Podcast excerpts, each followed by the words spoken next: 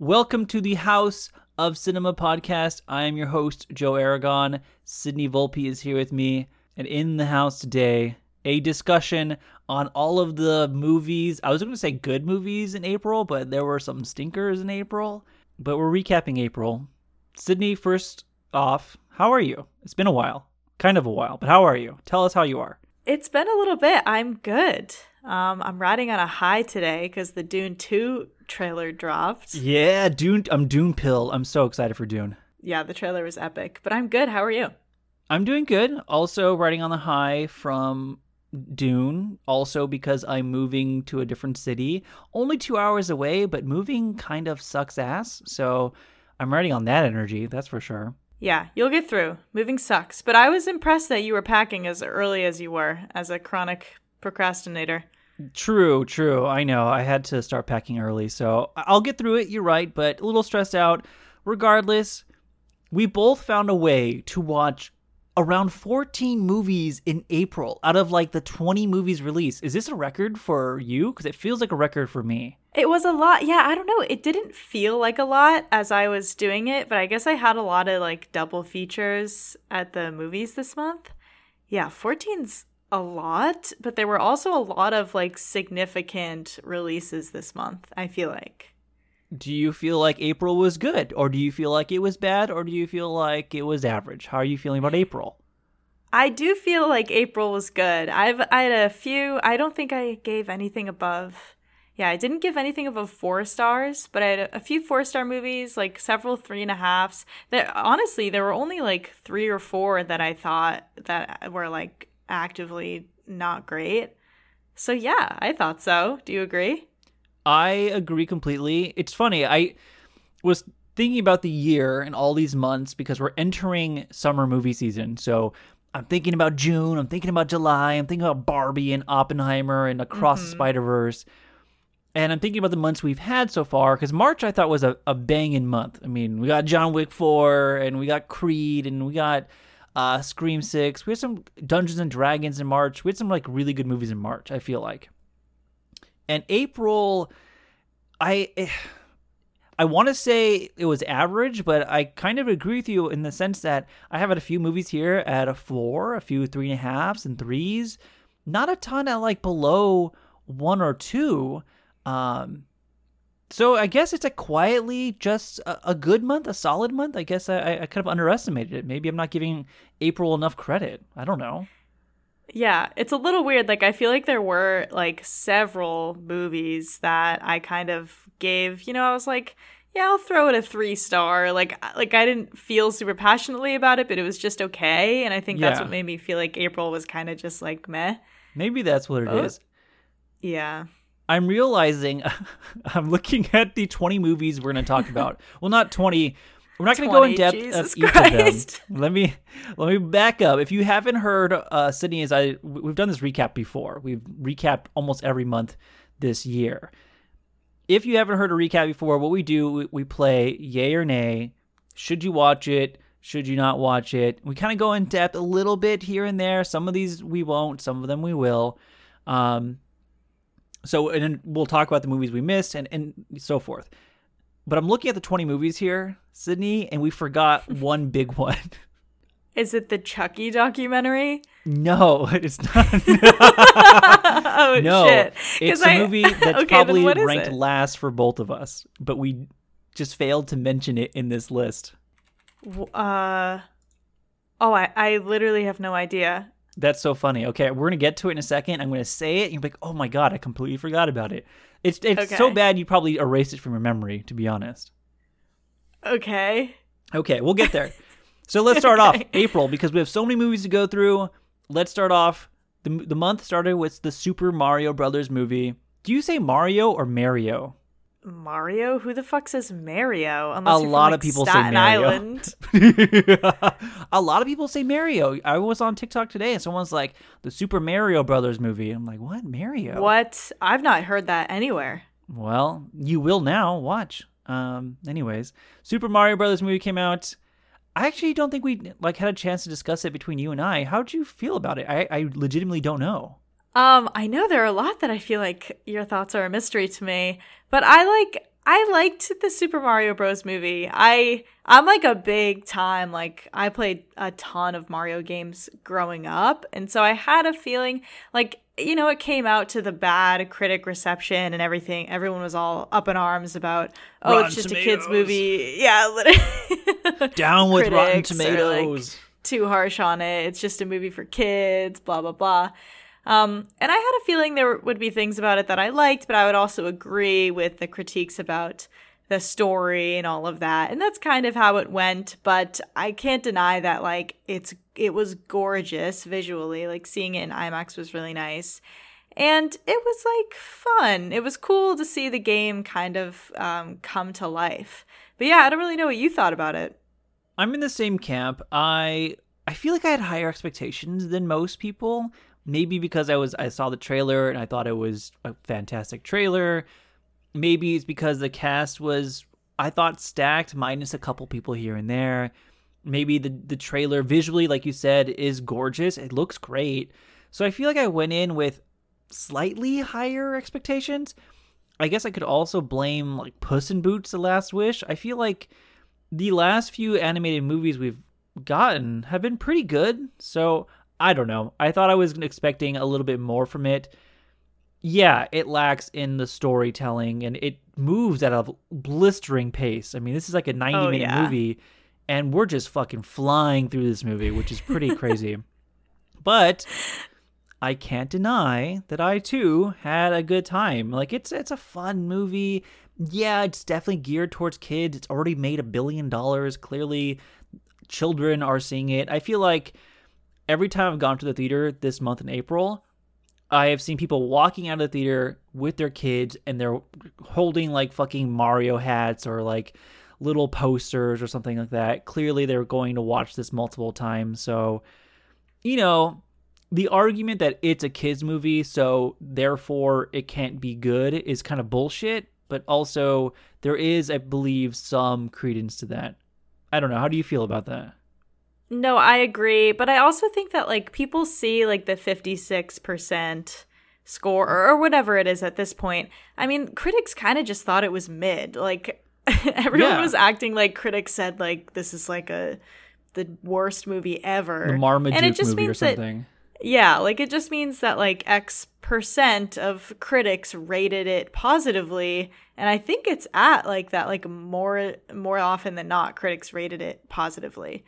Um so I don't know. Yeah, I feel like everyone agreed that it was just fine. Nothing nothing crazy story-wise and um oh, what did you think of of the voice acting of the cast? I thought everybody was a okay. I think that's putting it nicely, if I'm being honest. I thought everybody was kind of lazy. Besides Jack Black, I thought Anya Taylor Joy as Peach was Anya Taylor Joy as Peach. I thought Chris Pratt as Mario Yeah. was Chris Pratt as Mario. I, I thought no one. Seth Rogen was just fucking Seth Rogen as Donkey Kong. Besides Jack Black and maybe um, who plays Toad? Keegan Michael Key. Oh, Is- is that his Keegan? Michael Key. Yep. besides those two, everybody else is just fucking talking into a mic. It's not overly impressive, nor is it terrible, but this is a movie that makes me feel like, man, I miss voice actors. I miss when people whose job was to provide voice to these characters had an opportunity to do these movies because it's kind of shitty we're in this era where celebrities are just fucking voicing these characters now because there's not a lot of I don't know. There's not a lot of character behind it. It just feels like these fucking people are talking. How do you feel? Yeah.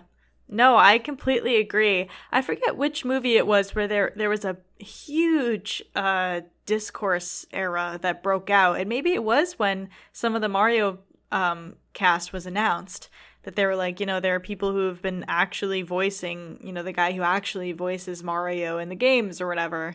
Like they're not even to be, you know, given their flowers for this cuz cuz voice actors that are actually really talented and have voiced iconic characters are often just completely unknown to the general public and they want to just get these these like A-list stars to do it to get people in the theater. I mean, I get it, but I totally agree with you that, you know, there's a, just a little bit of pizzazz missing when you're like, okay, yeah, this is just like Fucking Seth Rogen laughing as Donkey yeah, Kong. but I I will say there's a joke in the movie that I thought was legitimately so fucking funny when um they're in whatever hap- like they they like crash off Rainbow Road and and Mario and Donkey Kong are washed up together and he's like do you know what I'm talking about I don't remember like- this. No. He's like, oh, my dad thinks I'm a failure. And Mario goes, yeah, my, my dad thinks I'm a failure too. And it's like a nice moment. And then Donkey Kong goes, yeah, but your dad was right. you don't remember that? Oh my gosh. I, I do remember that now that you're bringing it up, but I it thought was that was so funnier funny. when you were retelling it than it was in the movie. I feel like. I was like, fair enough, Mario movie. That was pretty funny. I like the star that was super nihilistic and just waiting for his death the entire movie. oh, yeah. That was pretty funny. uh, okay, yay or nay on Mario? It's a, yeah, I say yay. I do think that like I'll have now that they've kind of gotten the first one out of the way and it was successful. I do think I'll have higher uh, expectations for I will as these well. movies going forward if they if they do more. I'd love Yeah. to see a Luigi's Mansion movie. Luigi's Mansion movie. I mean, the potential for spin-offs is just astronomical. They can go It's to a million different movies, you know, and and it, it's almost kind of frightening how many spin-offs they could do with this series. I, I don't know. I feel like we're going to be entering this this Mario cinematic universe, a different MCU. The new MCU. the new MCU. Sincerely, like we could get a Luigi's Mansion, we can get a whole Donkey Kong country, we can go into Peach and Daisy, and it can get pretty wild. And there's already discussions on like, well, do we bring in like all like, all these Zelda and all the Super Smash Brothers shit? So it's like kind of concerning because that when they are overproducing that kind of content, typically it's bad. Like let's just be honest, it, it's bad. So I don't know. We will. I guess we'll. Yeah. Guess we'll see. Well, I guess like my last point on that would be that I think that with these things, I don't know if it would ever get to that level because I think that like it was a cool like event to happen for the first one, but if there's no story, all that's left is kind of the visuals. And once you see the gameplay on the big screen, then it's like you could just be playing the game. Like I feel like I feel like people wouldn't would kind of lose interest. I mean, as long as it's bringing in money, I don't think they give a shit. Yeah. I mean, this movie made a billion we'll dollars see. in a month. In a month, it's made a billion dollars. That Like, is like, actually crazy. wild. It's wild. Maybe we should have done a, a Mario podcast. I know. I'm, I'm looking at this like maybe we should have talked about Mario. Anyways, it's still a yay for me, and I'm still interested in the sequels. And like you, I still have higher expectations for it. I just am curious to see how far they push this franchise. That's my Yeah. where I'm at right now. Uh, okay, yay on Mario. The next movie is Air, Ben Affleck's Air, the story about creating the Air Jordan. This is a big yay for me. How, how about you? Yeah, you had this ranked really high. I mean, it's a yay for me also. Did I? Um, I thought I ranked it like four or five. Oh, did you? Yeah, I forget what I even had it ranked. I Um, think so. What did you give it? What rating did you give it? I gave it a four out of five. Okay, I give it a three and a half. Interesting. Yeah, I mean, Why, I uh, really enjoyed it. Okay. Oh, Why not a four? I, I think that it it kind of checked all the boxes of like these like you know the heartwarming uh biopics with like you know quippy humor and and and the star-studded cast. But i think it like it didn't quite have that like oomph that you get that we got from like um the big short or like something like that what i was like come again Disconnect. Call disconnected. can't wait for blackberry okay one Pinball of the my movie. friends saw i didn't even know that was real until Uh, yeah. recently Blackberry But looks yeah. great. I'm excited for Blackberry. Okay, I hear that it's actually legitimately great. I, I have a friend who gave it five stars, and that's like Oh. legit. Like he doesn't do that. Oh, wow. I The know. social network of 2023. Okay. Glenn Howerton moment. I no, yeah. completely understand your your stance on air. I I really juggled between three and a half and four because it does check all the boxes. It has its comedy, it has its emotional moment, it has its monologue, it has you know, the certain star-studded moments with Matt Damon and Ben Affleck and Right. Viola Davis, and it's just like it hits all the check marks of like what makes a solid movie and a very fun movie watching experience. But like, it's fairly straightforward. It's a biopic of a very famous, famous shoe and person that we all know the outcome to. So there's not really any like tension, not really any moments of like pure excitement. It's just, I don't know, a good time at the movies. That's how I felt about it. Yeah, I agree. It was super well executed. Just everyone loves an underdog story, and Ben Affleck is like a great director. I thought Matt Damon was so good in it. Yeah, Viola Davis. Chris ben Messina. Affleck was so freaking funny in this movie. Oh yeah, he was great too. Chris Messina is the secret MVP, I think. Yeah, no, I agree actually. I was just gonna say I liked Ben Affleck's outfits Ah, and it, what his bare feet lot. And his bare feet. for free, Ben Affleck for free. I know the dogs are out. Uh, yeah, okay. big yay. Who Big wouldn't yay. like it? You know. I know. That's what I said in my review. I'm like, very few people are gonna walk out of this movie and not think, yeah, that was a good good time. There were Yeah. some people on the internet though who were like, oh, this is gonna win Best Picture. Ben Affleck's win Best Director. I'm like, whoa, whoa, whoa, whoa. back up, back up. It's April. It's April and it's it's good. It's not that good. Anyways, yeah. uh, Mafia Mama. Did you watch Mafia Mama? No, I didn't. That's okay. You Unfortunately. You're not missing out too much. Although I will say about Mafia Mama, funnier than I thought it was going to be. Funnier than I thought it was going to be. Really? Was Toni Collette funny? She was very funny in it. Yeah. She's basically she plays a woman who is sex deprived and she's like going through a divorce. So she goes to Italy because her great grandfather, her grandfather is a mob boss who died, so she has to handle his affairs. Gets thrust into the mafia life and like is just like parading around like I want to have sex, but I also want to figure out the mafia. It's just like a ridiculous movie. What? you just made it sound awesome.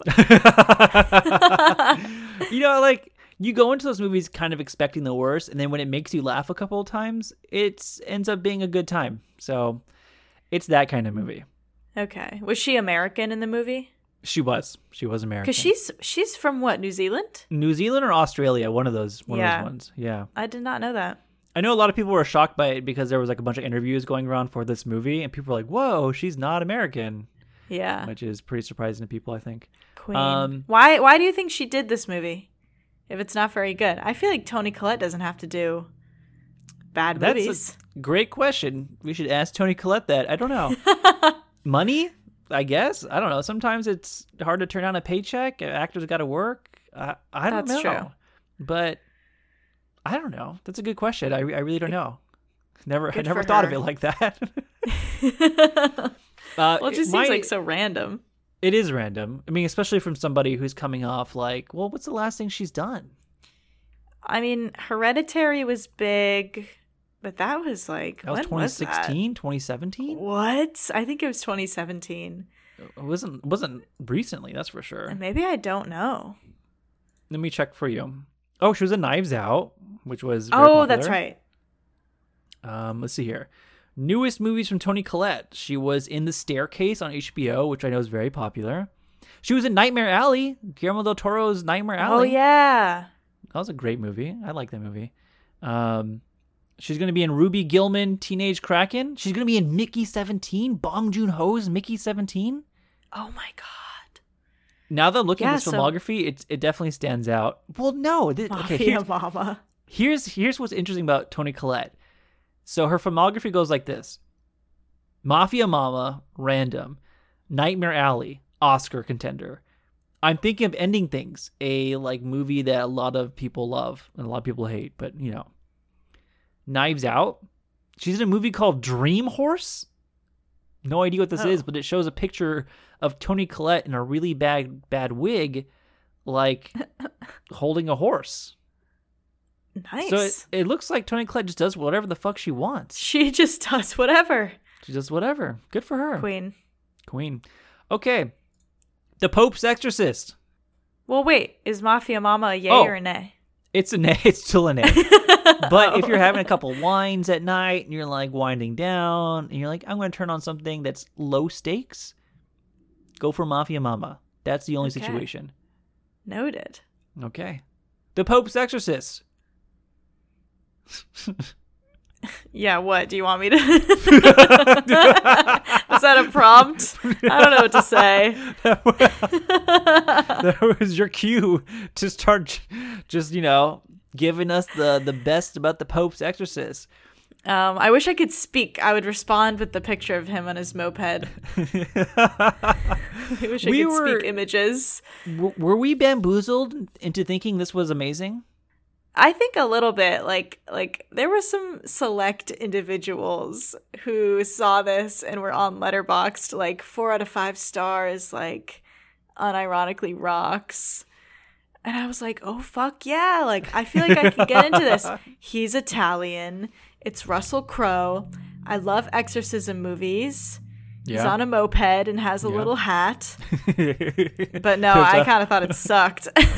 There's 199 sequels planned. Uh, yes. They already greenlit a sequel. I'm like, why? Wild. I know. I don't think this movie's made enough money for even. I don't. Maybe I, I, I haven't checked, but No, it did not do well. And so I guess, I don't know, maybe it's just because they have Russell Crowe. They feel like they'll be able to bring people in again. I But think Russell I feel like Crowe signed a contract with the real devil, and that's why he's stuck doing a sequel. maybe it's so meta. Um, but yeah, I thought I I love telling this story because this had never happened to me before. But when I saw this movie, there was someone sitting in the front row who fell asleep three times, and I've never heard someone like snore in the theater. I, I don't know if that happens. Like I've had someone roll a blunt next to me and smoke the whole thing. It happened to me during 80 for Brady. Someone fell asleep. Really? Yeah, they were sense considering so the audience. loud. Yeah, true. they were like, Half should we call someone? for being let off a bus from the senior center. Did they so- bring did they bring their sleep apnea machine? But yeah, this person fell mm. asleep was snoring so loud that like the person behind them had to wake them up. And this happened 3 times. I'm like, why don't you just leave? That's wild. If you're just going to keep falling asleep. But I didn't even blame them. I thought the movie was pretty boring except for the, The ending. I the end. I knew it was Why pretty did cool. it go so hard? I don't know why they just didn't do that from the beginning. The ending was pretty cool. I like the Yeah. ending a lot. I, I kind of was hoping for something a little bit better, like you. I feel like I was bamboozled by some people who were like, "Yeah, this is good, it's cool," and I don't know. It was very basic, not really entertaining until the very end. I don't know. I was I was kind of shocked by how just plain Jane it was. I don't know. Yeah, I mean, it was so generic, and you could definitely tell that. I mean, at least maybe it's because we just talked so much about The Exorcist, but I feel like it was pulling from The Exorcist a lot, but just doing it in like the lamest of ways. Yeah. Um, well, and it's it's inter- like I thought there was a lot of potential because it's based on this real exorcist. Um, aren't they all though? They're all based on real exorcists. Yeah, but how the fuck did he do? I was like, how does a guy do 200 exorcisms? I thought this was supposed to be rare, and one guy did 200. Well, like we'll find just, like, out. we'll find. I can't wait. sequels. I'm on, I'm on the edge of my seat. um, but yeah, it was very like painfully generic and thin. I think the only like kind of fun and campy part of it was Russell Crowe's performance, and I thought he was pretty funny. yeah, I liked yeah, his, I think so. his attitude. Did you see my Letterboxd review? What was it? Oh, it's currently the currently the top Letterboxd review right now. Not to give myself some daps, but I thought it was pretty funny. if I'm being completely honest. What is it? Here's what I wrote for the Pope's Exorcist. Are you ready? Yeah. The year is 2143. The Pope's Exorcist, Chapter 120, has been released. Russell Crowe's consciousness has been uploaded into an AI. Movies are consumed by chewing a piece of gum. The movie wins 30 Academy Awards. It makes a trillion dollars. The Pope's Exorcist is the most profitable franchise of all time. Statues of Russell Crowe are erected. Approximately 60% of babies are named Russell, 20% are named Crowe. Wars cease. Life expectancy increases by 7%. Crowism is reported to be more popular than Catholicism and Christianity combined. 30 more sequels are ordered. The continents have formed Pangea again. Pluto is reinstated as a planet. A 10th planet is found. It's been called Amorth in honor of the Pope's exorcist. Get a job, Jesus. oh my god, wait, that's actually really fucking funny. Uh, well done. is- thank you. Thank you. the Pope's exorcist, everybody. It's a nay. It's a nay. wow, well Uh. done, Joe. I, d- I didn't know you had it in you. Thank you. Thank you. Renfield.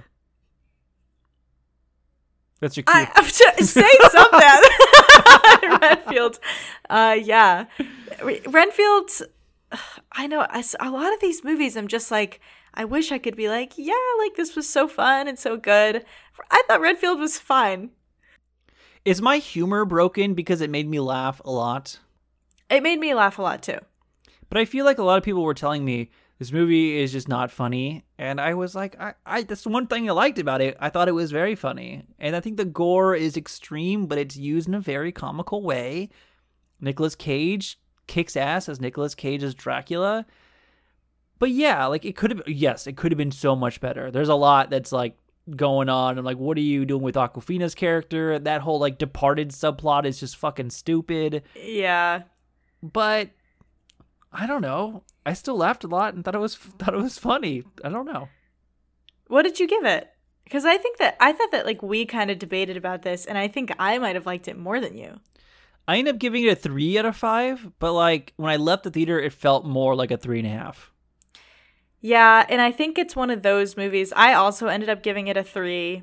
Um, one of those movies where you have fun in the moment, but you kind of instantly forget about like most of it. And so you're like, what do I give this? Like, do I give it what I think of it now, or do I give it like what I felt in the theater? And I think we agree that, yeah, like, yeah, that mob subplot, it's just like random. And I feel like it takes away, like, if they somehow expanded on like the really good part, which I thought was like how they made it really funny, like this dynamic between Renfield and Dracula and how he goes to like, you know, the meeting of like, you know, codependence anonymous or whatever. And it's like, oh, Dracula's a narcissist and like stuff like that. I thought that was genius and at times so funny.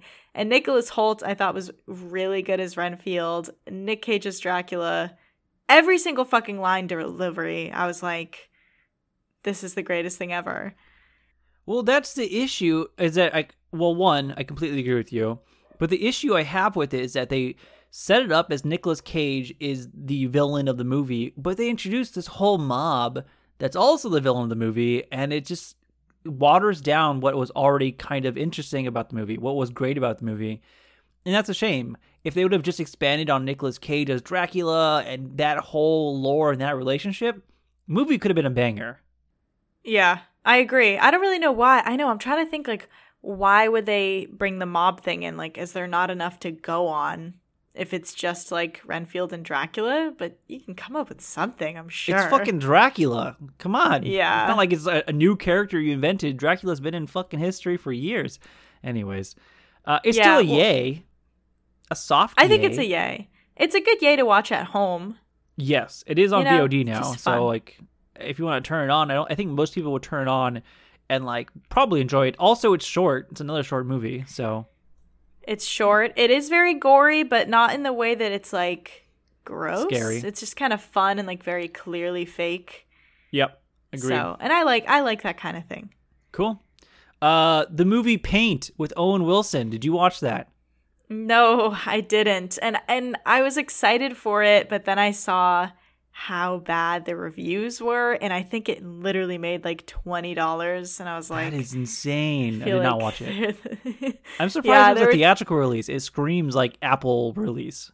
oh my god, screams it, right? And I would have watched it.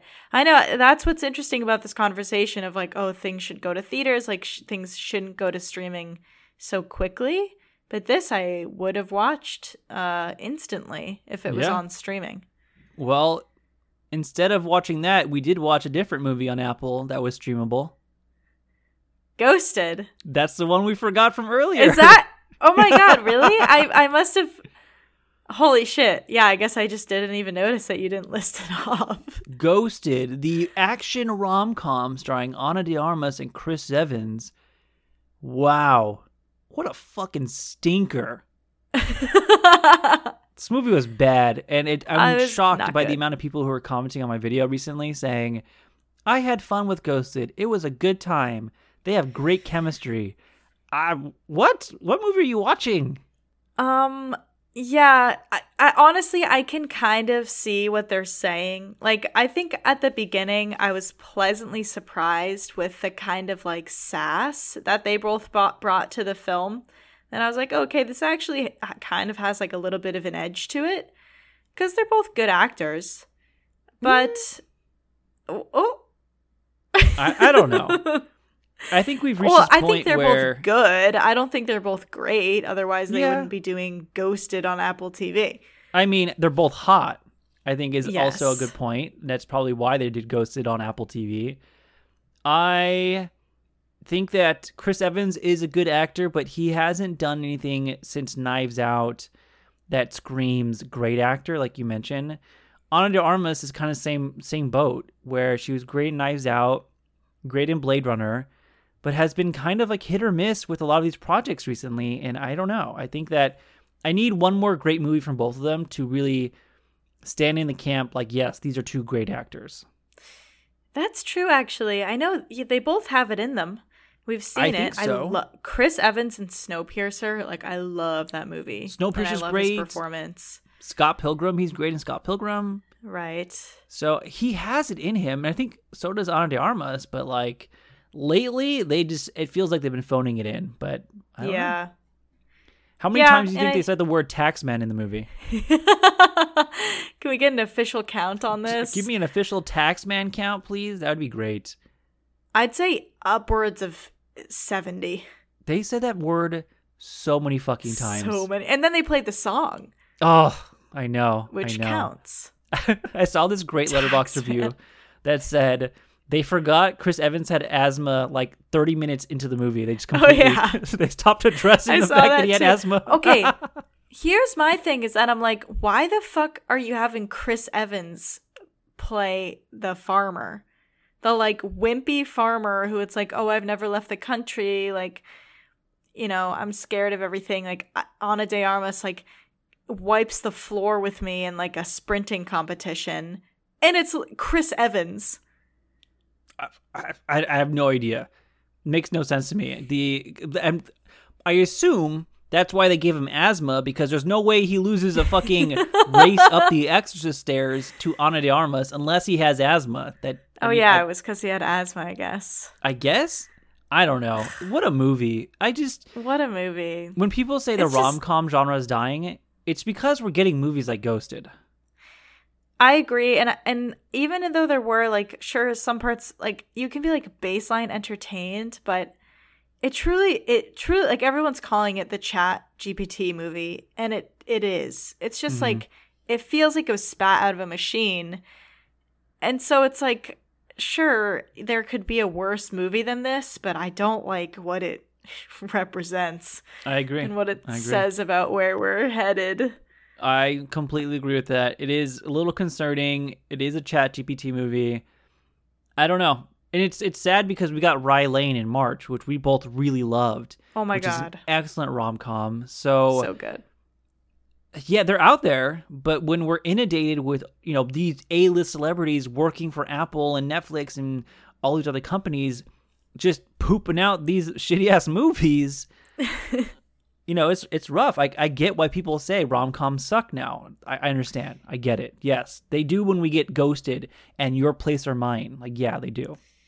Well, we're gonna get the Glenn Powell, Sydney Sweeney one soon. That looks fantastic. And I haven't even seen a trailer or a poster, but it's rated R and it has Glenn Powell in it, and that's enough for me to watch it. I couldn't believe what I saw about people saying that they don't want rated R rom coms. People are fucking prudes. that's that's why. We need That's to bring them wild me. back. Ah, yeah, we do. I'm excited for the Jennifer Lawrence like kind of like raunchy comedy. That's I don't think it's a Okay. rom com, but it's like a raunchy comedy. It looks actually good, right? Looks very funny. We need to bring she's back so funny. these movies. I think she's very funny as well. I'm a, I'm I big fan. totally agree. Uh, okay, Ghosted was not one of them. yay or nay on Ghosted? Big nay. Big nay. I tax agree. Taxman. Taxman. I'm the tax man. You're the tax man? No, I'm the tax man.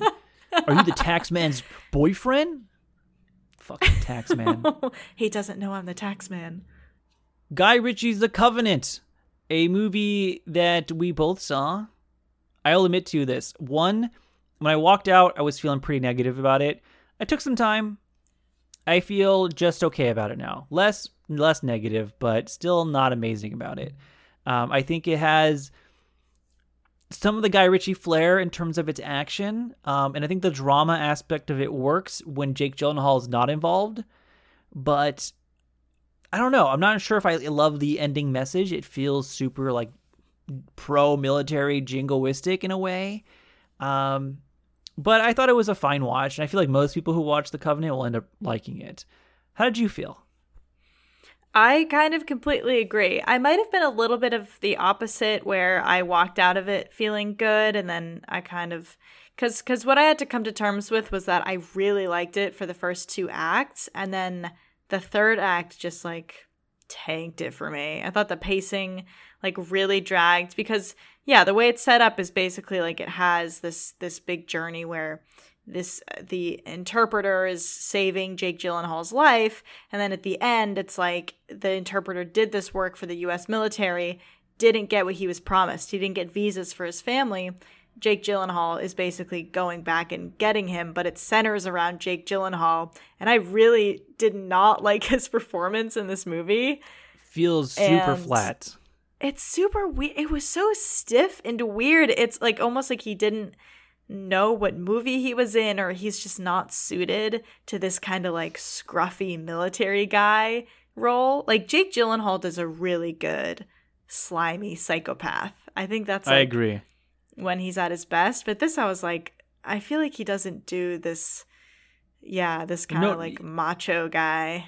Completely agree. I feel like there's a scene in the movie where he's having this like weird banter with another military guy about like getting secret information. And their banter is like, You got some information for me? And the other guy's like, uh, Are you going to take me out on a date or something?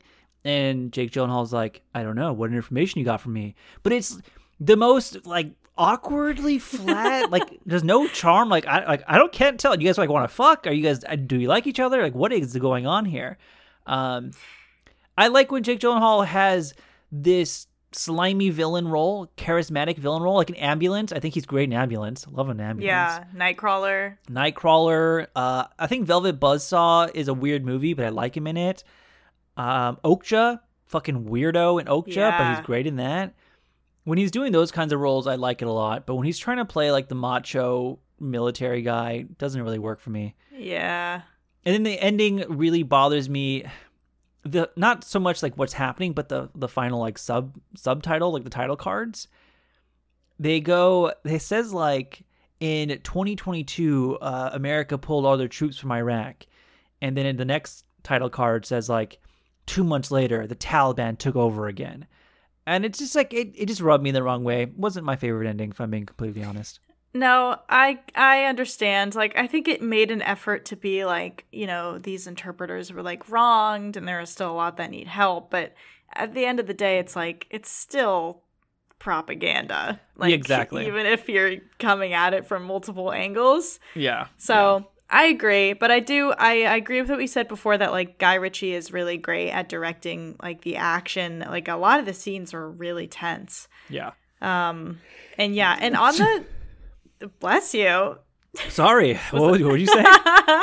You're good. I was going to say that I think the banter, I think that's just Guy Ritchie. Like, I think that Americans just can't deliver Guy Ritchie's banter.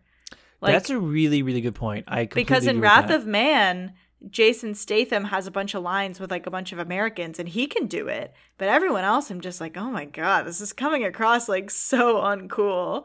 Yeah. So, good point. I didn't really put that one and one together, but I think that makes sense. Yeah. Some of it, yeah, some of it was a little awkward. Are we giving it yay or nay? I give it a yay. Again, yeah. like for home, I think it's good. Just be ready for it to maybe drag a little bit at the end. I agree. It's a yay for me. Perfect. Cool. Uh, Evil Dead Rise we talked about a whole episode on this movie, so we're not going to go yes. in detail at all on this. Is it a yay? Is it an A? Big yay. Evil Dead yay. I agree. Big yay. Chevalier. I think that's how you say it. Chevalier. I think so too. But Did I you didn't watch see it? it? No. I didn't watch it Did either. you? I heard- no, Okay. I heard good things though. I heard people liked it. Yeah, I'll probably watch it when it's at home. Or or I don't know, maybe I'll I, I want to head to the theater and, and and see some of these that I haven't seen, so I've heard decent things. I've heard decent things. I really like Kelvin Harrison Jr. as an actor.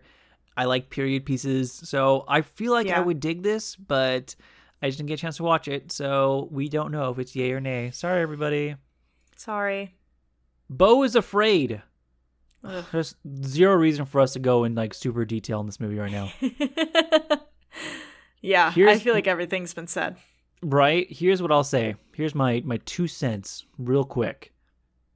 It's certainly a three-hour movie that I enjoyed for certain parts, and other parts did not. Uh, I think you and I are in the same boat. We talked about this in the Patreon podcast episode. I think. Basically, I feel that like, I think its messaging is interesting, and I, I like its exploration of guilt but it feels like it's just hammering it in at the end and over explaining everything at the end. And it does not need to be three hours. It feels like it lacks a lot of focus and just loses any of the mo- momentum it had in the first hour and a half or two hours. That's kind of how I feel about it. Yeah, I agree. The the Beau is afraid stands have no one representing them on this podcast right now.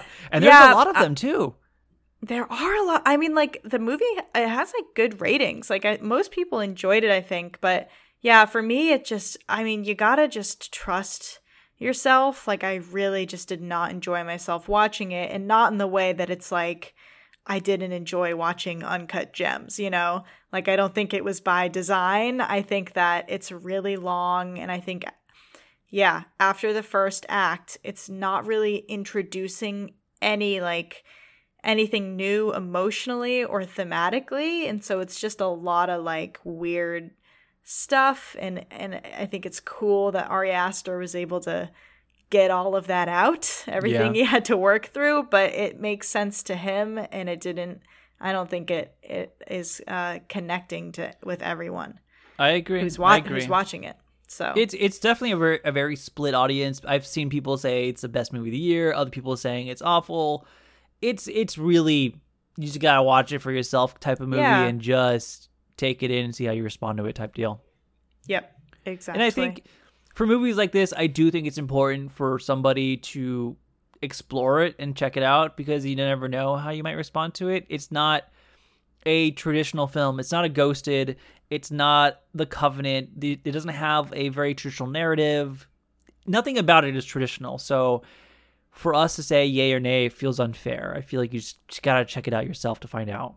Yeah, that's a great point. Like I I always will support these like big swings where artists I mean it's it's pure unfiltered art and yeah, it's not necessarily about whether it's good whether it's good or it's bad or you like it or not. It's just interesting to kind of see uh like what these really talented filmmakers can can come up with.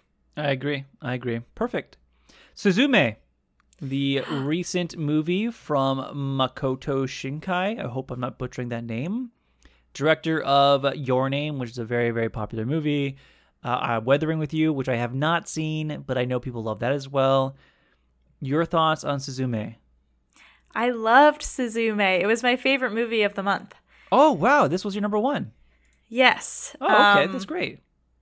Yeah, I loved it, and I didn't think I, I didn't know how I was gonna feel because I I watched Your Name after I saw this, um, but I hadn't seen it. I I hadn't seen any other films from this director. Oh my gosh, I loved it. I mean, the animation is so gorgeous. I couldn't believe how invested I was in the central relationship when the guy is literally a chair. A chair. He's literally gets turned into a chair. A three legged um, chair, not even a regular a chair. three-legged chair. He's hobbling around. There's like an adorable cat.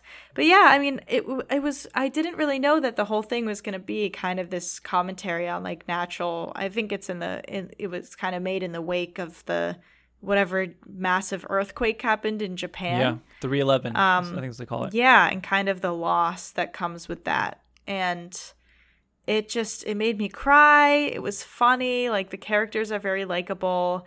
I think that it ha- I had the same issue with it that I have a little bit with your name, and that I thought sometimes the narrative could be a little bit redundant. Oh, But- interesting. I I feel like it gets a little convoluted sometimes. Okay. It's just sometimes these movies, Suzume and Your Name, it just gets complicated. Like it's not a very straightforward narrative at all. Like it involves a lot of time travel and like people are being turned into chairs, different dimensions type thing. It's just a very strange movie. So I think when you go to watch it, it, it does require a lot of your attention, probably more than a normal movie does. Because if you kind of look away for a second, you might get lost a little bit. And I think sometimes those types of movies, I, I really like, it's it's interesting when you get those kinds of movies. Interesting. I didn't really feel like it was convoluted. Well, I guess I did, but it didn't really uh, like disturb my viewing experience. I kind of was like, "Whoa, this is complicated," but I knew in the end it didn't really matter whether I understood like all the intricacies of it. But yeah, what did you I haven't talked to you about this one. What did you think of it overall? I'm in, in total agreement with you. I think that the director is very good at using this like fantastical type of narrative to tell a really uh, touching and frankly sad story on these catastrophic catastrophic events that happen in Japan. Um, I think your name is also like a discussion, an, an exploration on some type of catastrophe. I can't remember what it was. Um, but it, the way he explores it, it may be strange. Like, yeah, someone does turn into a chair, and like there's a a big red worm that's like causing these earthquakes. it's not really like really a worm. Um, but if you're willing to let yourself go and fall into the story, it is really a beautiful film. And I even said the word film. I didn't even say movie. That's how it, that's how Wow. impressive I thought it was. It's it is really Cinema. it is cinema. It is a really a movie that I feel like if you liked Your Name, I think you would like this. Do you think it's better than Your Name? I liked it better than your name. I think I'm ready to say that. Wow, Your Name fans send angry DMs to Sydney Well, I know- and well- not me. well, I was surprised after I watched Your Name that it's heralded as like such a masterpiece. Um, even though I really liked it. But yeah, I think I liked Suzume better. Maybe I have like theater bias and because it was my Mm. first my first fair. one that I watched from him. Um, but yeah, big fat yes either way. It is a big fat yes from me too. Big yays. Check out Suzume. I'm sure it'll be streaming in the next month or so. Definitely check it Yeah. out. The bigger question is, do you think this gets nominated for best animated feature? Great question. Maybe. I don't really know a lot. Well, I guess we're getting like Spider Verse. I'm trying to think of animated movies. The Miyazaki movie's a big one too. That's supposed to be coming Oh out this yeah. year. We'll see. I would definitely like to see that. Do you? That's like the uh well, that's like kind of the big like question because your name did not get nominated, and I believe the Oh, year no, your, your name did not get nominated, the fucking Boss Baby got nominated. um. Okay. Good. Because Boss Baby rocks. Are you a Boss Baby fan? Yes. Shut the fuck up. Are you really? You didn't know that? yes, I No. love Boss Baby. I don't fucking understand why no one likes it.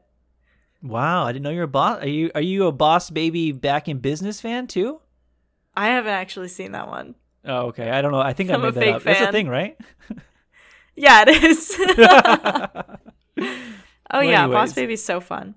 Yeah, your name did get nom- did not get nominated, but people are always like, "Yeah, Boss Baby did." In that movie Fernando with John Cena, where he plays like a fucking bull. Oh yeah, and a That Ferdinand. nominated. oh, Was What did I that Fernando? say? Fernand Fernando. Is that a microaggression? You clearly knew what I was talking about, so it doesn't matter. Yes, I did. Carmen, the movie Carmen, starring Paul Mescal and Melissa Barrera. Did you watch it?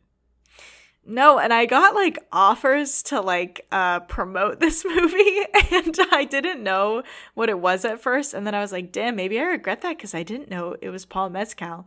Yeah, and Paul Mescal's Uh, enough to promote a movie, and Melissa Barrera, Scream fame. Yeah, and I let yeah, she was great in Scream 6 actually. I'm I'm officially a stan. But no, I I didn't see this, did you? I did not see this, no, but Okay. I've heard good things so far, so I'm sure we'll watch it eventually. Yeah, I'd like to see it. The movie Sisu. Sisu. How do you feel about Sisu?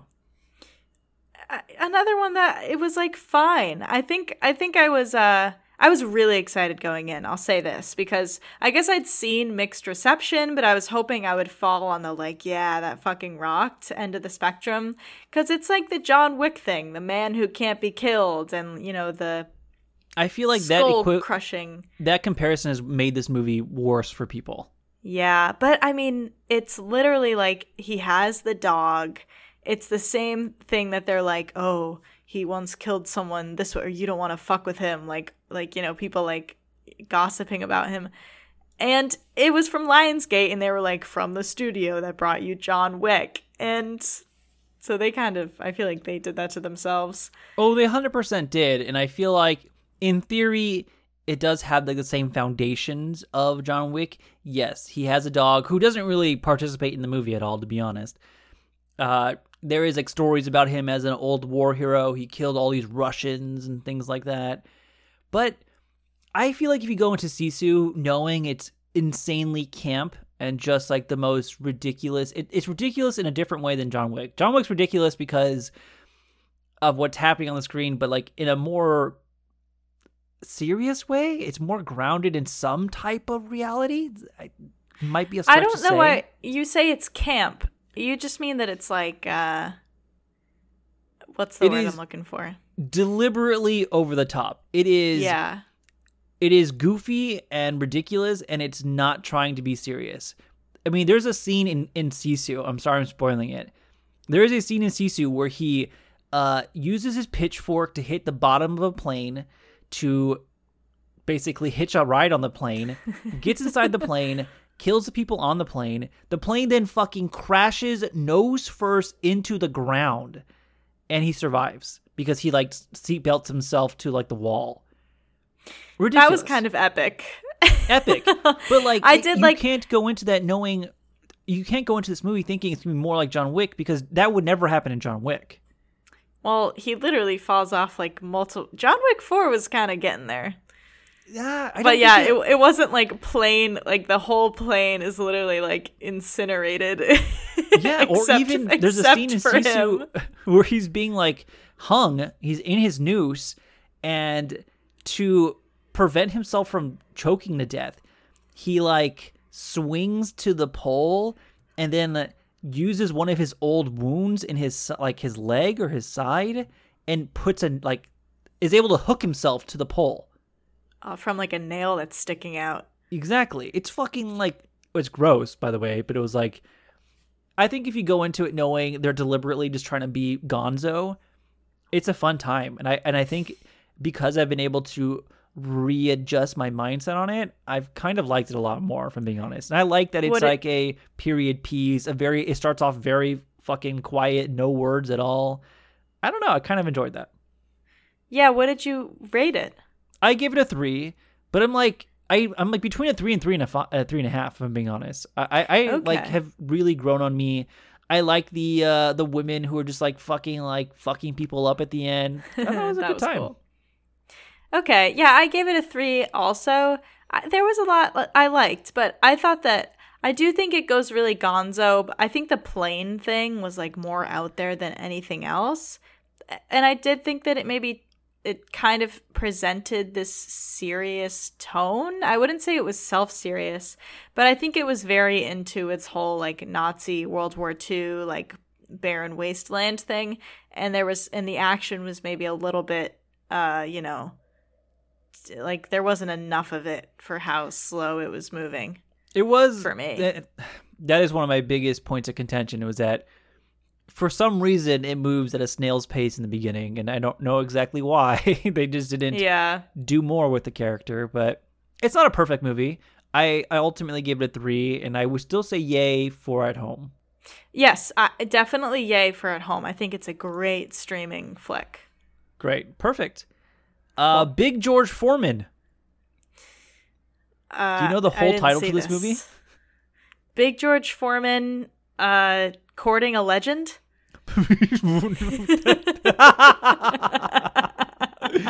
uh, that was good. That was good. No, Uh no, I don't remember. What is it? Big it? George Foreman colon the miraculous story of the once and future heavyweight champion of the world. wow, that is a mouthful. That is a mouthful. They should have just said like the grill guy. the grill guy. Yeah. Uh, I did not watch this. Did you? No, but you know, I saw the trailer in the theater and I thought it, it looked really good. It it was getting like okay ratings, kind of like typical. It seems like typical like biopics type stuff. Yeah, it looks basically like that. Uh, I'm not really big on like faith-based movies, if I'm being honest, but I guess I'd watch it eventually. I'm not like No, that's fair. keen on like getting to the movies to watch it though. Yeah, yeah, I'll probably check it out on streaming.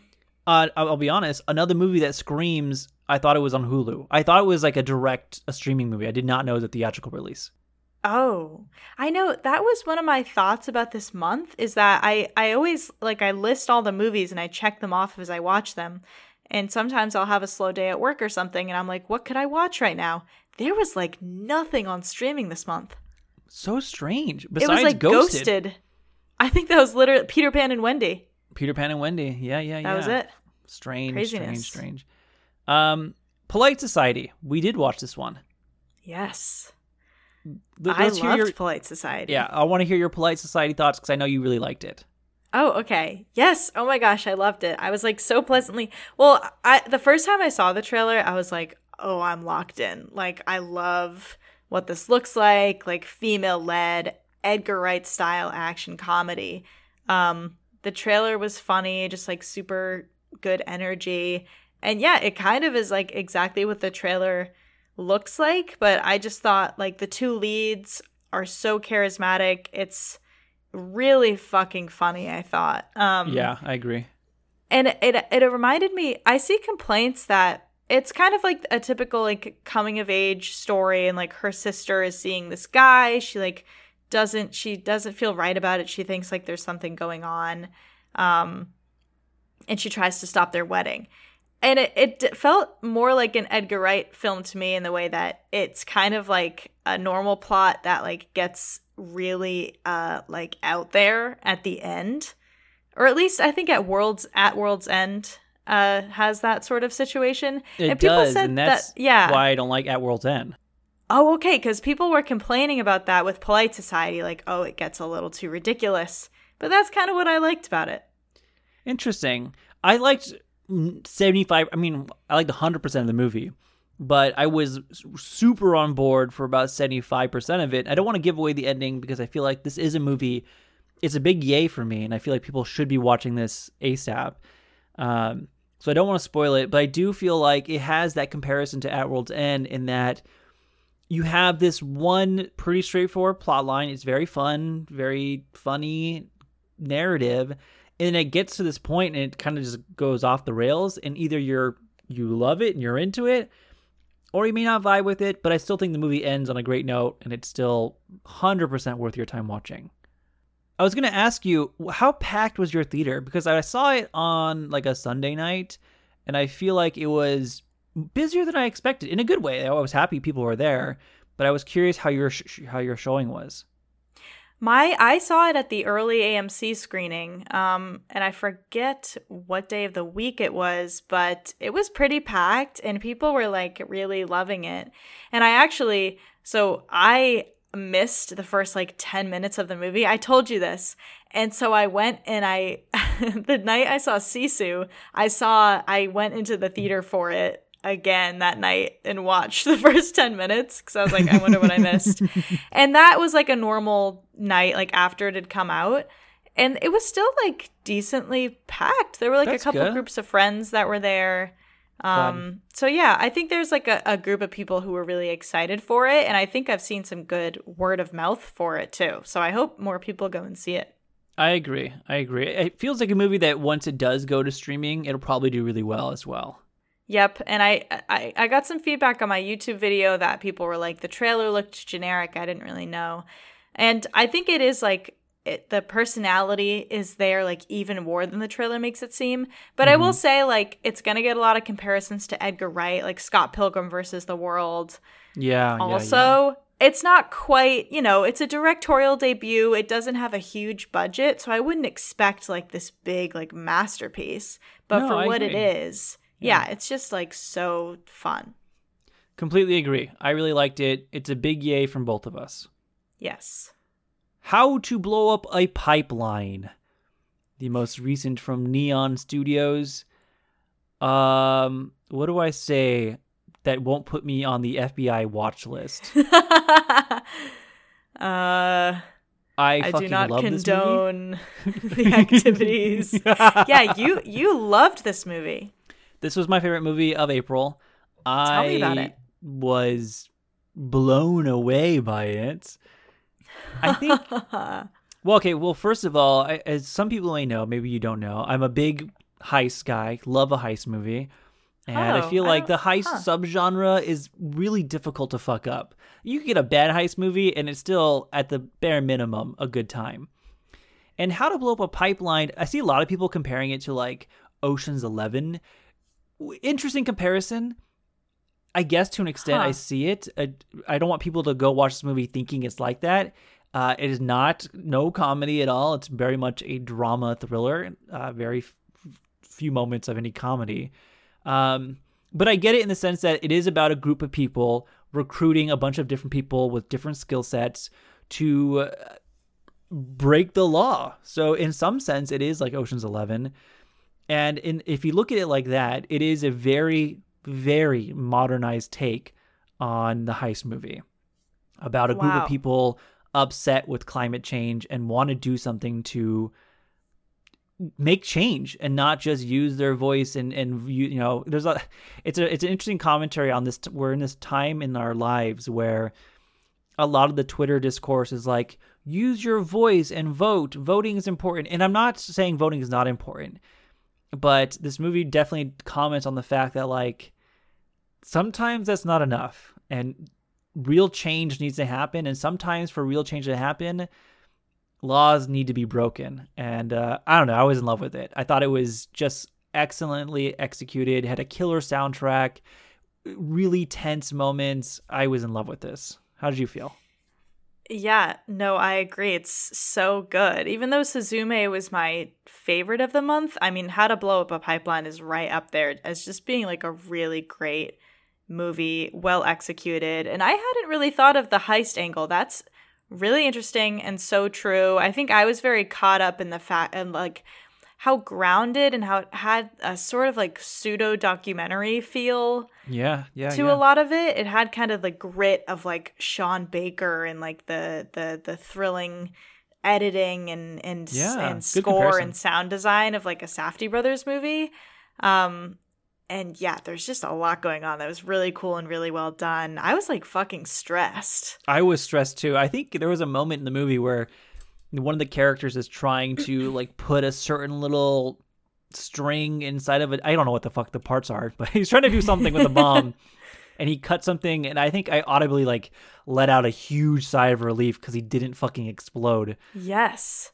It's It's very intense movie. unpredictable. I mean, you feel like you're fucking building bombs with these people. Now, that's a eh. really good segue to a common criticism I've read. And I I don't want to spoil this because I want people to watch this movie really badly. But I feel like this is important to talk about. So, if you want to watch this, skip five minutes. Okay, here we go. Spoiler time. Ready? Yes. A common criticism I've seen is that it wraps up too neatly. It's too happy of an ending that they actually are successful and blow up this pipeline. How do you feel about that? Um, that's okay. I I understand that criticism. I guess how would you well, I don't even know if it really wrapped up all that neatly. Someone's in prison. But it that's Uh, what the plan was, right? For them to go to Yeah. prison. That was the, the- everything goes to plan basically. And so I, a lot of the common criticisms that I've read are yeah, it just ends with a bow. And my rebuttal to this is that I feel like it would be more cliche for this to not end with a bow on top of it, for it to end with them getting caught or like someone dying or like uh, the bomb not exploding. I, I feel like that would be the more cliche ending. Do you agree, or how do you feel about that? I guess I don't know, but I think whether it's cliche or not, I think the ending kind of worked in keeping it as like something like for like somehow it managed to have this this balance of being something fictional, but also having like real world implications and like handling handling those themes with care. I don't think it had to be like this sobering ending. Like we get Yeah. it, you know. Um, and it still was just kind of like an interesting story that isn't real. Yeah. And so, yeah, I think Not I'm yet. with you. The ending, the ending didn't bother me, though. I get it. Like I get people making that complaint. yeah. Okay. Uh, yay or nay? Oh, definitely yay! And it's on VOD now, so everyone and it's on watch. VOD. I agree. Yeah, Yes. yeah. Big yay for me. Check it out. Watch it. Uh, don't uh, make any text to friends about a pipeline, or you'll end up on the FBI watch list. And don't blame this podcast. No, please do not. The next movie, or next couple, we didn't watch. We didn't watch Showing Up. Correct? Oh no, I didn't. The Kelly Reichardt movie. Mm-mm. Mm, I heard good things. Have not seen it. Uh, the movie Nefarious, some horror movie that people have been like weirdly telling me to watch. Have you heard anything about it? Have they? No, I, t- I told you one shitty exorcism movie a month. I, I I skipped this. I remember seeing the trailer, and I was just like, "How is this even a theatrical release? Why are people telling you to watch it? Did they think it was good?" Uh, I think some people thought it was, but it turns out that you, do you know what the story is behind it, or like why people are talking about it? Uh, No. It's because it's it's spin, it's spun as like this horror movie with demons and supernatural aspects to it. And while it may have some of those things, it's actually a vehicle for a lot of right wing propaganda.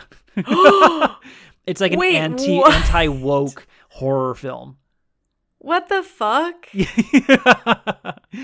I think it got popular off like uh, off social media, off TikTok. There this one creator, anti woke creator who usually makes like anti woke content, posted about the movie saying like this movie isn't doing well on Rotten Tomatoes because it's anti woke. It's being review bombed. like I took all of me not to respond to this person, but Oh my god. yeah, apparently it's like uh yeah, an anti woke horror movie. So now I'm like Oh curious to watch it, but all the reviews are terrible. It's apparently shitty. Yeah, I want to say I'll have to like pirate it or something, That's amazing. so I don't Yeah. so I don't give it any money or anything. Ah, Wow, that's like the plot twist of the century. what the heck? Nefarious. I know.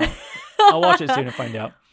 Wow. Uh, Peter Pan and Wendy on Disney Disney I was gonna say Disney Channel. Disney Plus. Yeah. Your thoughts on Peter Pan and Wendy? I think I liked this more than you. And someone was like, LOL at my YouTube recap because I had this ranked above Beau is Afraid. Um, and I'm like, they're different movies. I don't know what to say. You're going to get that guy coming back in the comments saying, Bo is afraid, B O, binary operative. Bo is. oh my god! He's going to come back Green, for you. the Wizard of Oz. Kubrickian. Yeah, Peter Pan and Wendy, like uh, David Lowery is like I've only seen The Green Knight from him, I think. Like Oh. I'm not really like a David Lowery stan or anything. And The Green Knight I didn't even love that much, but Whoa, watch it. I know, sorry, I know that you have a tattoo of it. Tattooed on my body. it's literally permanently on your body. Um, yeah, I don't know. I thought that like I, I guess I went into it expecting like literally the worst thing ever. Like Peter Pan is one of the Disney classics that I probably watched the most growing up. Um, and so I feel a little like protective over Peter and uh, Peter Pan, but I thought it was fine. I thought it was like fine and nice. I actually thought I felt like I could feel like David Lowery wrote it also, and I felt like I could feel his kind of style and his like ethos coming through a little bit Yeah. more than usual Mhm. For these. So yeah, I just thought it was fine, and I guess that was like way better than I was expecting. What did you Yeah. think? I agree to the extent that I also w- walked into this movie or sat down into this movie expecting literal shit. After Pinocchio from last year, I was was so just bad. like, at what point, like, do we get lower than this? It's possible we do. And I think Peter Pan and Wendy surprised me in the fact that it's not literal shit. It is much better than a movie like Pinocchio. But I do think it still just lacks, and this is my problem with a lot of these remakes, it just lacks a, a charm. Any sense of like wonder and magic is is kind of replaced with this idea of like reality and realistic and like even like the color palettes alone. I know people have been pointing this out with a lot of live action remakes. They just look bland and kind of boring. And like a lot of these movies you're are being transferred into live action and they're losing all of that magic from the beautiful animation. And I think a lot of people are bummed by that. Yeah. And certain movies like Peter Pan, a movie about kids flying around in Neverland, kind of needs that magic to really keep it alive, I think. That being said, it's not terrible either. I think it's better than what people are expecting. And I think it's updates because let's be honest, the first Peter Pan is uh, aged poorly in a lot of different ways. And I think the updates in this modern version are, are fantastic. I'm glad it's more uh, accessible for a lot of people, people of color, for uh, the Lost Boys. There's girls. There's even uh, one of the Lost Boys has Down syndrome. I think all of those adaptations are great, and I think those are those are the reasons why we should be updating these movies. But if you still can't capture the magic, it, it felt like a little bit of a loss for me. But again, better than I expected. Yeah, I agree. That was something I wanted to bring up just how much diversity they brought to it and, and fixed like the shitty parts of the original. Um, I saw a letter, but yeah, I saw a letterbox review that was like, "This isn't Neverland. This is like someone's backyard in Wales." and it's true. Like the color palette is very like washed out. I think that's kind of like half like a David Lowery thing. He was making a little bit yeah, like yeah. I don't I don't even know. It was Well- yeah, I didn't love that it didn't feel super magical. There was like one moment where they first get to Neverland with like the mermaids, like the like bioluminescent hmm like mermaids that was so cool. But then the rest of it is kind of just really underwhelming. Um and you texted me like goes Peter Pan is the villain, not clickbait. but he kind of was. I was like shocked that they kind of were like They give Hook a he did backstory. bad. Yeah. because we never before we knew Captain Hook. Like, I don't think we knew, or even there was even a backstory that he was once on Neverland and was kicked out by Peter Pan, and that's why they have this rivalry, right? Yeah, I think it I think it just was that like yeah, he was once a kid on Neverland or something. That's kind of like the most that you know. But now we know yeah. Peter Pan was like, "Get the fuck out of here, Captain Hook!" I or- know. what the fuck? and that's why he became Captain Hook. yeah. So that was kind of tea. Yeah, kind of. Tea. yeah. You know, in the end, I would still recommend this. I still think it's important watching, and I think it's good watching. I would still say yay. I I ended up saying like nay because I think there are just better adaptations you could watch.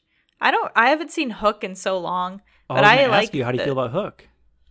I haven't seen it, but I liked the Peter Pan from two, what was it, 2003? Yeah, 2003. That one that one kicks ass. Yeah. So I think it's fine if you truly like don't have anything else to watch, but there's nothing here that you can't get elsewhere, I think.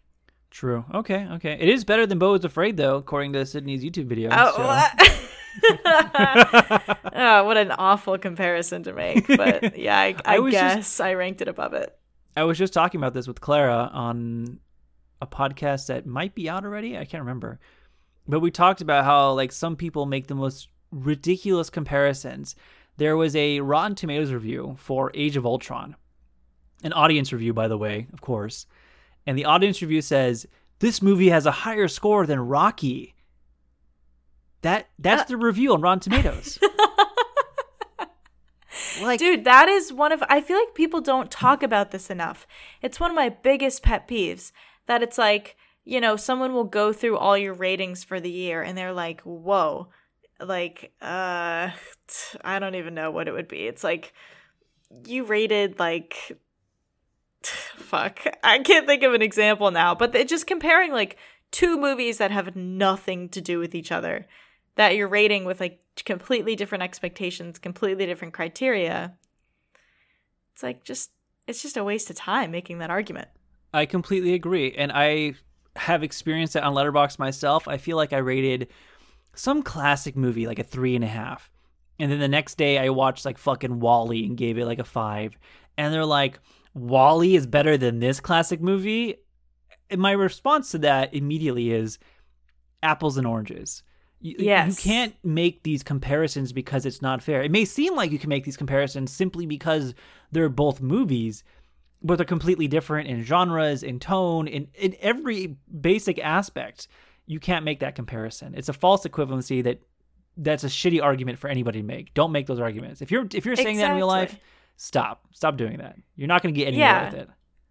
like the five star scale or whatever scale like i guess is objective if you look at it that way but like the people are the ones who are supposed to be adding nuance to it Yeah. Remember, So, ratings are all made up know. anyways. No one gives a shit. yeah exactly Last movie of April. Are you there, God? It's me, Margaret. Big yay from me. How do you feel? big yay what a lovely little movie that i feel like it was this the biggest surprise of the month Mm, that's a good question. I would say it could be. It could be. Maybe Mafia Mama? No, no, no, not Mafia. Maybe I Ghosted? think- no, no. uh polite No, I think society i think could be the Well- other contender I think Polite Society to the extent that I didn't think it would be that good. I don't know. I thought it was. I expected to be good, and it was good. Maybe that was crazy. I feel like Are You There, God? Mar- Are You There, God? It's Me, Margaret had either the potential to be really, really bad or really, really good, and so its result was kind of up in the air. But it definitely landed in the very good space. Yeah, and I think for me, maybe I felt a little like it was kind of giving me streaming movie vibes, but I don't know why. I mean, maybe do we just not get like feel good family movies in theaters anymore? I don't know why it felt odd to me. When's the Like last time we saw a feel good family movie? I 80 for truly- Brady? I know, like I don't remember, but no, it's not family. That's friends.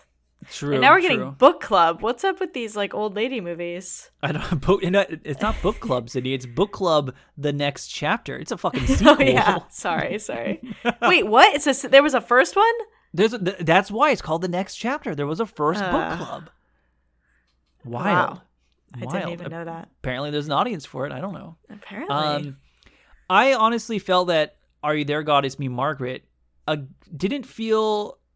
I thought it was a streaming movie. If I'm being honest, is it just me, or did it feel like they weren't really marketing it? I don't know. Um, yeah, I think they weren't marketing it.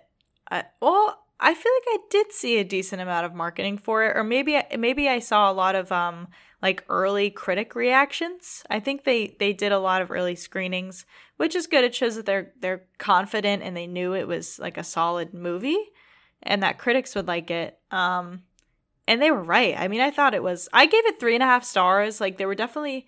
I definitely didn't think it was like perfect but it totally succeeds as like a great coming of age story that touches on like so much like i was surprised just how much it got into the whole religion thing because i read the book really growing up but yeah i don't remember like a lot about the book um and it is also genuinely extremely funny i was shocked It is. It is. It's very funny. Rachel McAdams as a 70s mom was amazing. Kathy Bates is hilarious. Uh, Benny Safdie was really good. All of her friends are great. Yes. Yeah. Yeah. And the I I'm forgetting the girl's name, but she played baby Cassie, Cassie Lang in the MCU. Oh yeah, yeah, yeah, yeah. Um yeah, she was really good. And it just touches on it's like rel- reliving your childhood and like it's awkward, but it was also like really great and it just worked in a lot of ways. I completely agree. I have no relationship to the book. You know, I'm I grew up as a in the 90s, 2000s, 2000s era and I'm a boy and I didn't read Are You There God It's Me Margaret. But my sisters read it and they loved it. And so I have no relationship to the book at all. But despite that, I walked in with kind of high expectations because I know everybody was loving it. And I thought it completely succeeded in being a just a wonderful, genuine coming of age story. Um, and like I, I just I have like zero complaints really. I mean, it's one of those movies that I feel like most people should be watching. Um, have you seen Edge of Seventeen? Yes. How do you feel like this compared to that? Since the director directed that as well. Yeah, I, I honestly haven't seen it since it came out. I don't, I so I couldn't really comment on like just how good it is, but clearly she has a, a really strong knack for like genuine and genuine like evocative coming of age stuff. She does. She does. It's a big yay for me. I honestly, truly think that you should be going to watch it with your family, your friends. People should be watching this movie. It does such a good job. And this is why the book is so important. It does such a really good job just tackling these subjects that are are seen as, you know, um, uh, as like what's the, what's the word? Taboo? Yes. No, but I see what you're saying. I mean, it doesn't shy away from them. It's like very upfront about like, yeah, she's going to get her period. Like they're talking about like getting their first bra, whatever. Um yeah, just being super upfront about that. And I think it's yeah, for younger audiences, it's really good for just making yeah, like younger people feel seen and like everything that you're going through is normal. And then for older people, it's just very funny and very sweet and and there's a ton of nostalgia involved. Yeah, and I think it's a good reminder for older people, for parents about the anxieties that young people feel and, and kind of Right. go through. That's why the book has always been heralded and loved for so long because it's never been shy to talk about these issues and really bring the reality of what it's like to grow up as a female with all these issues and all these obstacles. And the movie does a good job adapting that, I think. Yep, I Great. totally agree. Big yay from both of us then. Go watch Are You There, God Is Me, Margaret. Yes. All right, we've done it. That, was, a lot it. Of movies. That was it. I don't think we missed Wow. anything, right? I know. I think that was our biggest recap yet. It was our biggest recap yet. We both picked our favorite already. Your favorite was Suzu- Suzume. Mine was Pipeline. Yes. Our least favorite was Ghosted. Uh yes, there was nothing worse. Yeah, I was ghosted. I don't think so, right? this wasn't the month of uh Winnie the Pooh Blood and Honey. and I think we chose our big surprise as Are You There, God? It's Me, Margaret, right? Yeah, I think that like with the other ones, like the ones that I thought would be fine were fine. That was the one that I was expecting something kind of middling and it was like surprisingly really sweet and great.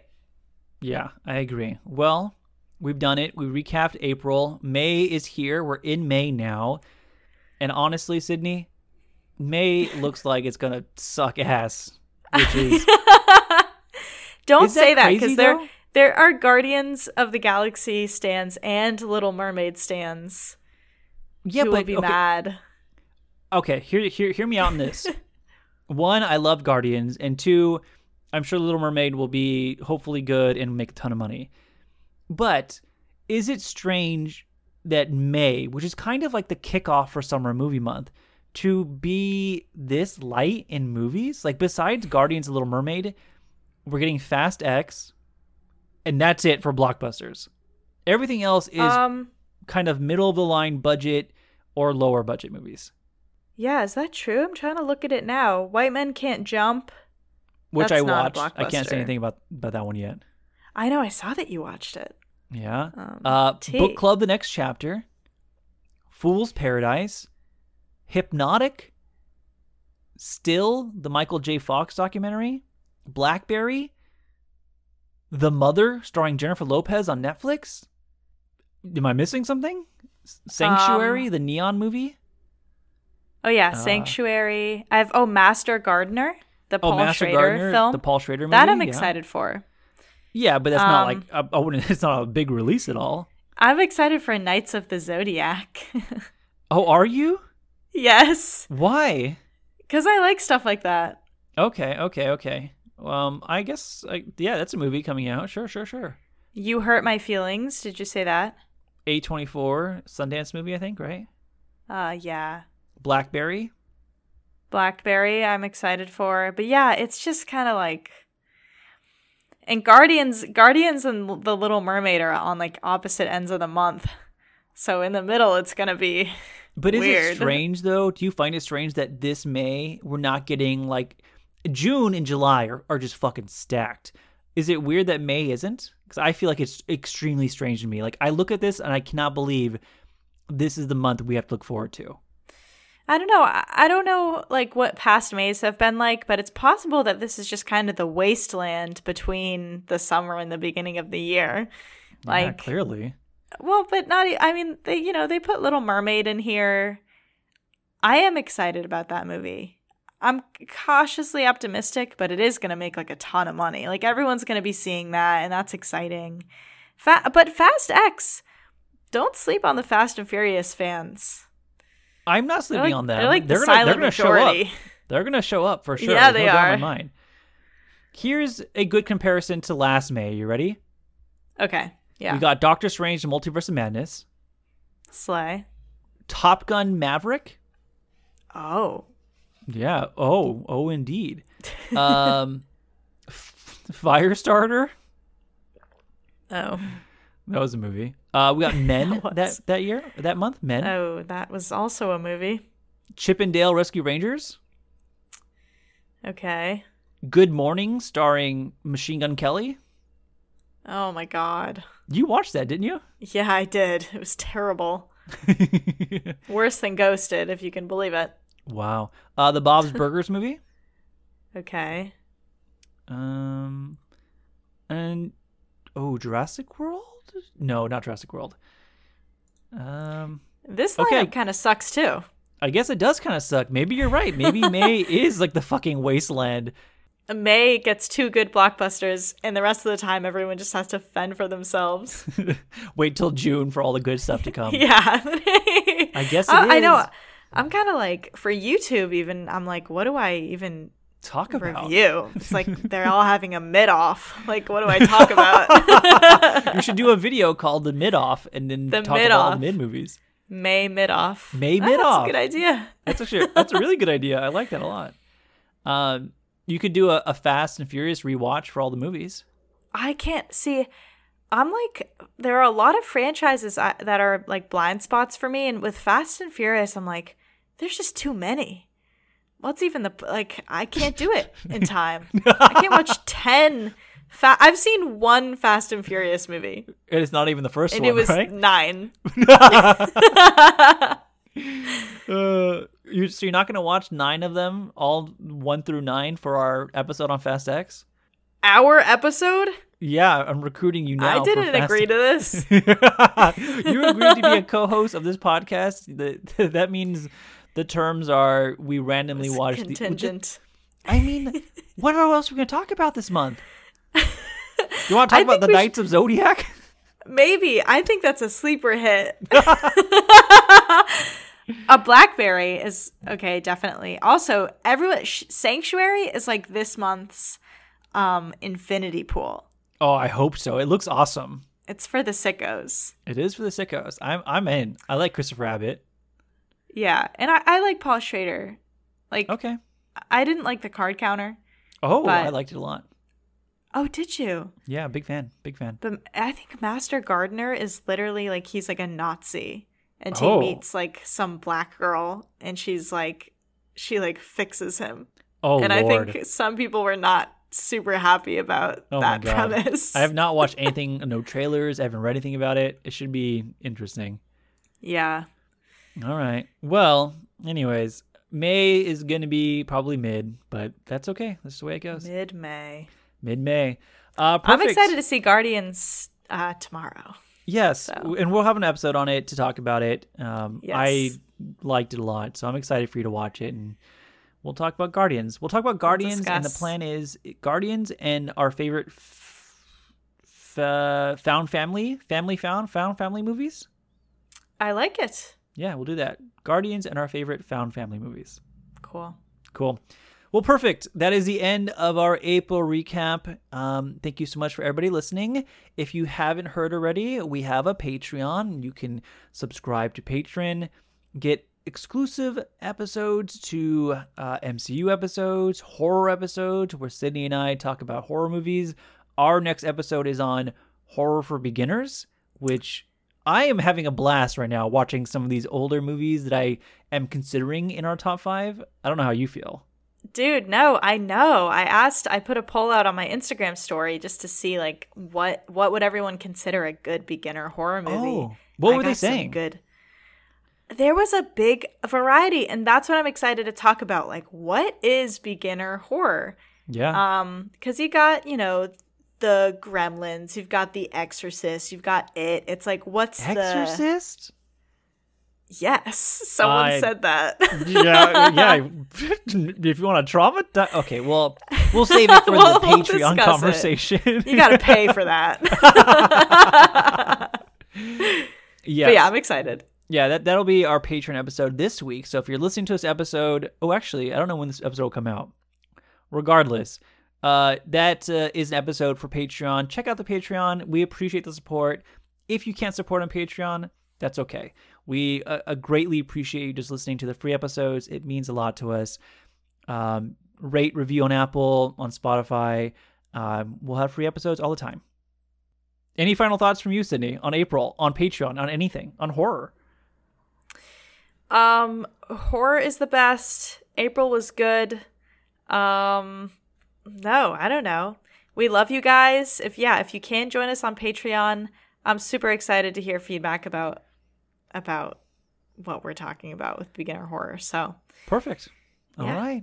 Well, with that being said, Sydney, I will talk to you later. Listeners, thank you so much for listening to this episode, and uh, we'll see you guys next week. goodbye, listeners.